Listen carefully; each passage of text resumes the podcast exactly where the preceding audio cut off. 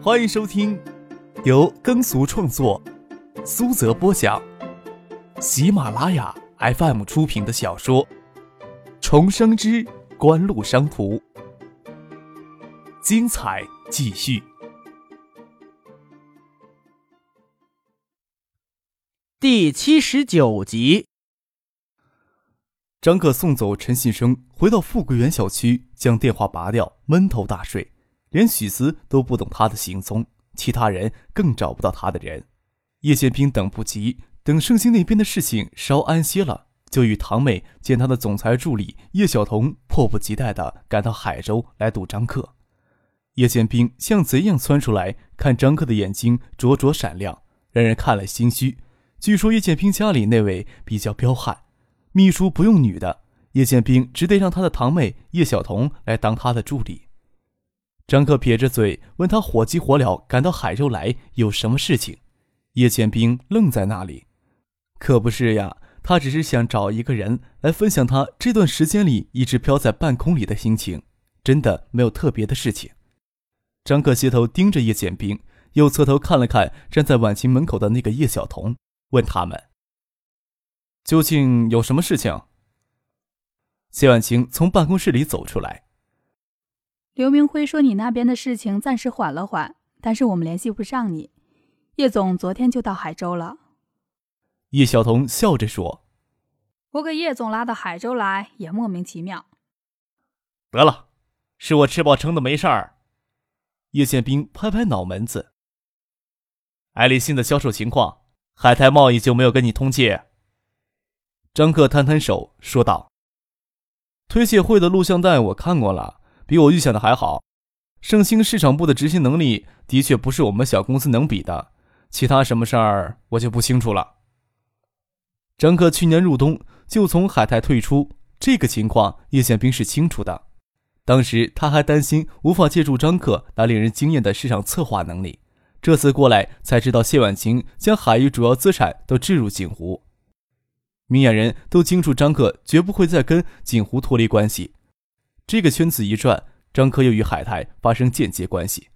海泰是爱立信在东海省的省代，张克竟然不关心爱立信 GH 三九八的这次推介情况。叶剑兵那飘在空中、欲及与人分享的心情就给堵在那里，得不到发泄，差点让他抓狂。更何况，整个推介方案的框架还是张克一手制定的。你真没有关心一点点儿？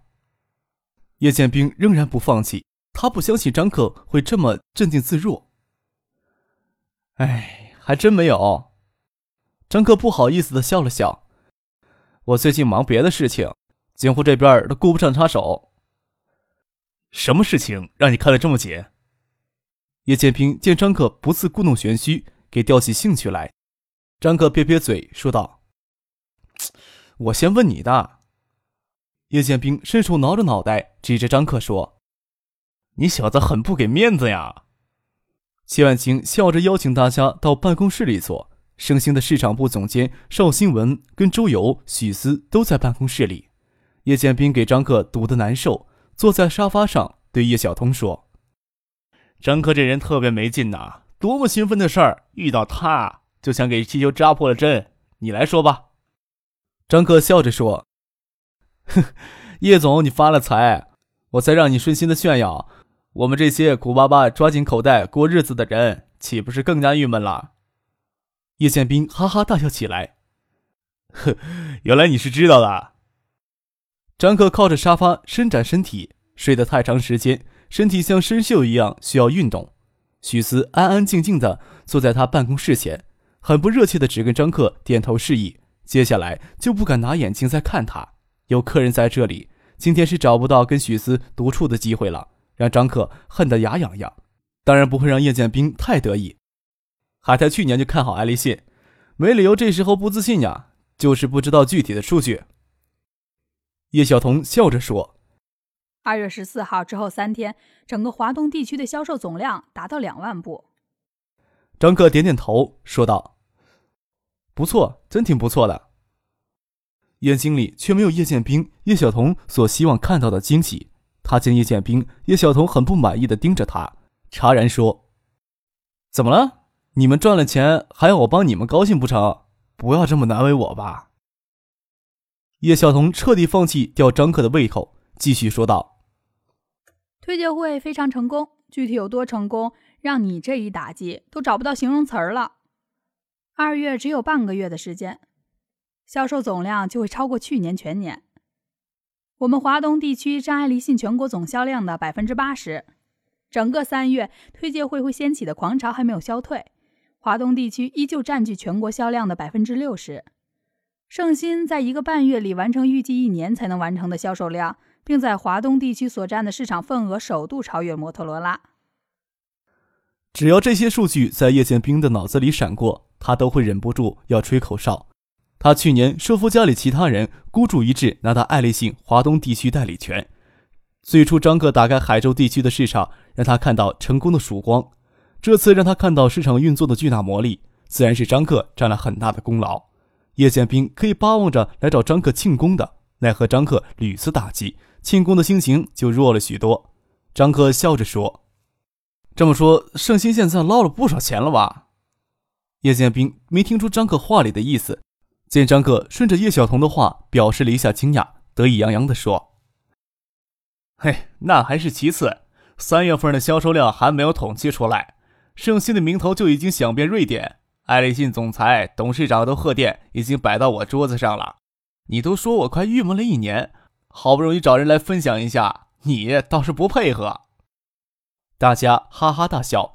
张哥笑着说：“只怕摩托罗拉那边对你们是又气又恨，这是逼着摩托罗拉提前推出中文数字手机呀。”叶剑兵笑着说：“不要说摩托拉那边坐立不安。”华南、华北、华中几个大区坐了我们的顺风车，却又担心我们抢他们的饭碗，逼着北京那边给我们奖励。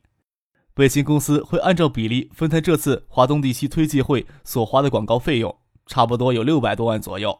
唯一的要求就是盛鑫交出完整的推介方案。说到这里，叶宪兵停了下来，戏谑地看着张克。分摊六百万广告费，应该是爱立信给盛鑫的额外奖励。叶剑兵不是那种做光棍的人，这时候提出来，岂不是同意自己也能分一碗羹？张克倒是情热心急起来，拱手告饶：“哟，叶总，这次可抓到我心痒的地方了。我在搞一家电子厂，正缺研发经费。昨天向下面人坑蒙拐骗了三十万，我能分多少？你爽快的说个数吧。”叶剑兵得意洋洋，从西服口袋里拿出一张转账支票，说道。你也不是盛兴的员工，额外的奖励是没有的。但是推介会的方案是你执笔的，在华东地区使用，那是我们的交情，交给北京那边和其他地区借鉴，费用还是要计算给你的。盛兴也不会昧了你的钱。这可是救急的钱，多谢了。张克手快将支票抢了过来，一看傻了个眼。支票抬头，数额都没有写，看着叶剑兵在那边得意的笑，这时候反而换他郁闷了。大家看着叶剑兵与张克相互逗弄，都乐不开支。爱达电子要具备自主研发所有系统控制软件的能力，技术投入会有很大的增加。丁怀与其他六名工程师要尽快拿出样机来。新增加的研发工作就需要重新招聘人手，添置设备。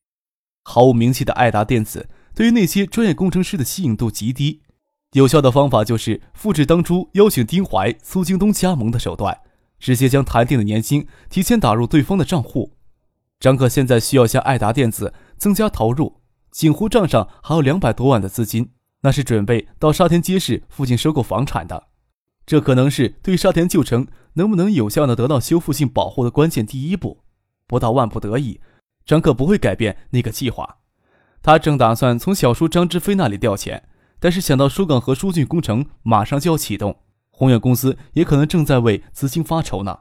没想到叶剑兵今天送钱上门来，张克猴急难耐，让叶剑兵一下子抓到痛处了，不得已答应很多，例如担当盛兴市场部顾问之类的卖身求财的条件。叶剑兵才在转账支票上填写了一百八十万的数额。张克还要跟盛兴签署市场推广方案的转让协议。天知道，张克当初可是为了那张特权军牌的人情，才帮他们制定市场推广方案的。没想到还能再得到一笔额外横财。您正在收听的是由喜马拉雅 FM 出品的《重生之官路商途》。叶剑兵倒是不傻，张克令人惊艳的市场策划能力再度得到证明。要不是看到张克在海州有自己一份事业，叶剑兵会不惜任何代价请他到盛兴去。目前只能退而求其次，与张克保持良好的合作关系。当他得知正泰集团利用资金优势挤占张克在海泰应得的股份，甚至最后将张克驱逐出海泰，叶剑兵之前还不能肯定，这时候当然能确定这是海泰今年犯下来最大的错误。虽然最终因为谢婉晴将海域资产置入锦湖，让张克再度与海泰发生关联，但从张克的态度来看，却是逐步摆脱与海泰的关联。春节前。锦湖所属的造纸厂纸品悉数由海泰负责总经营。春节后，锦湖在海泰之外重新发展了二级经销商，一直到半个月前，周游脱离海泰加盟锦湖，锦湖就开始筹备独立于海泰之外的经销商网络。海泰虽然还能保持一级经销商的资格，但是所承销的纸品已经占不到三分之一了。叶剑兵昨天与叶晓彤、邵新文抵达海州之后，一时找不到张克。与谢婉晴、周游聊了很久，虽然对锦湖庞大的计划还不了解，但是从锦湖努力完善经销商网络与原材料采购体系，就可以看得出锦湖的目标非常远大。以星光造纸厂一年才八九千万的产能，仅东海市的纸品市场就能消耗掉，完全不需要那么庞大的经销商网络。近乎筹建的是交互式两级经销商网络，不设大区级与省级经销商。可以有效的避免出现被经销商把控市场，反而被经销商制约的局面。而维持这个经销商网络的成本不高，一名勤勤恳恳的普通销售人员就能维持剩余经销商网络。市场开发的工作另有部门负责，这大概是消耗类产品比较适合的市场进入模式。叶建兵很乐意与锦湖合作，只是只能分得狭窄的市场，让他兴趣短缺。但是锦湖的模式让他很感兴趣。盛兴现在主要做渠道，如何有效的管理渠道资源，节约渠道成本是盛兴必须要考虑的问题。不然产品做的再成功，利润都被渠道消耗掉，那也是渣仔一个。目前的锦湖虽然还小，但是值得学习的地方太多了。只要假以时日，锦湖注定飞黄腾达。叶剑兵几乎能肯定，张克才是锦湖的灵魂与核心。与周游、谢婉晴还有锦湖的管理层聊天时。他们嘴里都时不时的记出张克的名字，你说这样的人物能不巴结着？叶剑兵将转账支票递给张克，说道：“到海州来，怎么都听大家喜欢叫你克少了？你不觉得很有纨绔子弟的味道？”张克拿过支票，狠狠的弹了弹，听着这种特殊纸张发出悦耳的声响，果然让人听了很享受。转交给许四。让他找蒋薇直接划入爱达电子的账户。叶剑兵对张克的家庭背景还不了解，听张克这么说，心里想：果然都是干部子弟，笑着说：“得，我也随大流吧，有机会到省城来。哎，我知道你经常到省城，就是不理会我们。我是说，你下回去省城，让我敬请地主之谊。我爷爷退休之后就不大跟外界接触了，不过整天听小童吹嘘你如何如何。”倒是对你蛮有兴趣的。张克听徐学平说过，叶宪兵的祖父叶宪范是中央组织部退下来的老人，兄妹七人能在全国开枝散叶，全是叶宪范早年在组织部工作积累下来的影响力。叶建兵堂兄弟那里有人刚满三十岁就到正区县级上挂任职，张克不确定叶建兵把他看成多大的年龄，眼下以高中生的身份去正式拜会叶家老太爷，那不是开玩笑吗？张克笑着说：“我倒是想去省城找叶总玩两天，也得凑学校放假的时间，不是？”叶剑兵刚刚说到兴奋处，手舞足蹈。听见张克这句话，他手定在额头上三寸高处，眨了眨眼睛，感觉脖子有些僵硬，只当张克开玩笑，转头问谢婉晴：“克少还在上学？”张克见叶剑兵坦诚身份，那是看见盛兴背后的庞大影响，选择的时机也很恰当。叶宪兵大概不会因为张克高中生的身份而忽视他在商业方面的天赋。谢婉清笑了笑，说道：“张克他爸爸是海州市政府的秘书长，芷彤的爷爷很喜欢他，有些纵容他乱来。他将推广方案交给你们参考，没想到你们都照着来，我都捏了一把汗。许思这时候拿着转账支票，还没有出办公室的门，心里说：“明明是你纵容他乱来。”叶剑兵没有从震惊中回过神来。叶晓彤跳到张克的面前，定睛看着他。邵新文问张克：“克少今年多大了？”“十八。”张克为了让他们心里好受，报了虚岁。叶晓彤以夸张的回头看向盛兴市场总监邵新文。新闻，这下子脸丢大了，你还好意思拜他为师？拜不成师，你打算回去真绕市场部的办公室爬三圈？邵新文尴尬地说：“你，你来这还不是一样，信誓旦旦的要跟客少学市场策划？”叶晓彤得意洋洋地说：“我可没咬定拜不成师绕办公室爬三圈啊！”谢婉清诧异的问：“什么拜不拜师？”叶剑兵说道：“哎，客少刚把方案交给我们的时候，邵新文就跟他手里那班小子全部拆解过了。除了能完善细节外，框架的东西谁都改不了。那班小子可是我花大价钱网罗来，号称市场营销精英的人才。这下子除了佩服还能说什么？方案很完美，但是要完成整个前期推广计划，就要动用上千万的资金，能不能取得预期的效果，事先谁都没有把握。”市场部内部还有争论，邵新文建议放缓节奏，前期力度小一些，先对市场反映试水。我是咬着牙关硬上的。二月十八号接到各地的电话，才松了一口气。邵新文手下那班小子都服了，狂热的崇拜呀！做出方案不算难事儿，关键是要对市场反应这么精准的把握，让人赞叹。之前一直想请客少给市场部那班小子上几堂课，客少事儿多人忙，没的机会。我们也就没有坚持。这次过来，邵新文与小童却是向市场部全体同仁打好保票来的，说是不惜磕头拜师，邀请客少帮他们上几节课。叶建平咂咂嘴，都不晓得怎么往下说好了。谢婉清笑着，也不知道如何安慰他们。周游坐在沙发上，乐不可支。许思站在办公室门口，忍着笑意先出了办公室，抿嘴笑得灿烂。张克很内疚地看向叶晓彤、邵新文，说道：“要不我继续扯着大旗装老虎，到你们公司讲一两堂课，你们不要拆穿就可以了。”你逃课没关系？叶晓彤问他，接着想他读几年级，又怕太伤自尊，想想作罢。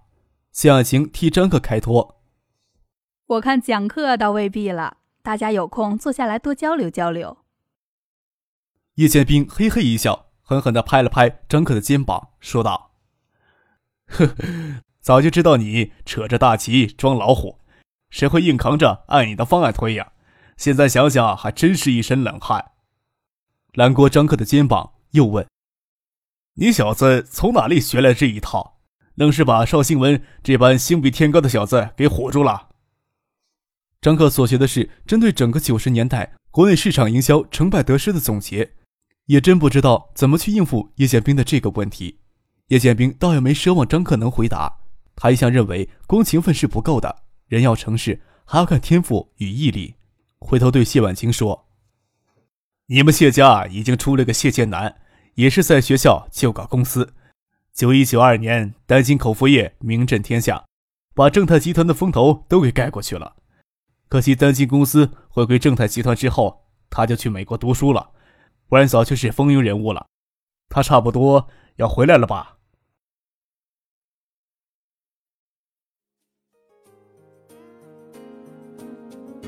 听众朋友，本集播讲完毕，感谢您的收听。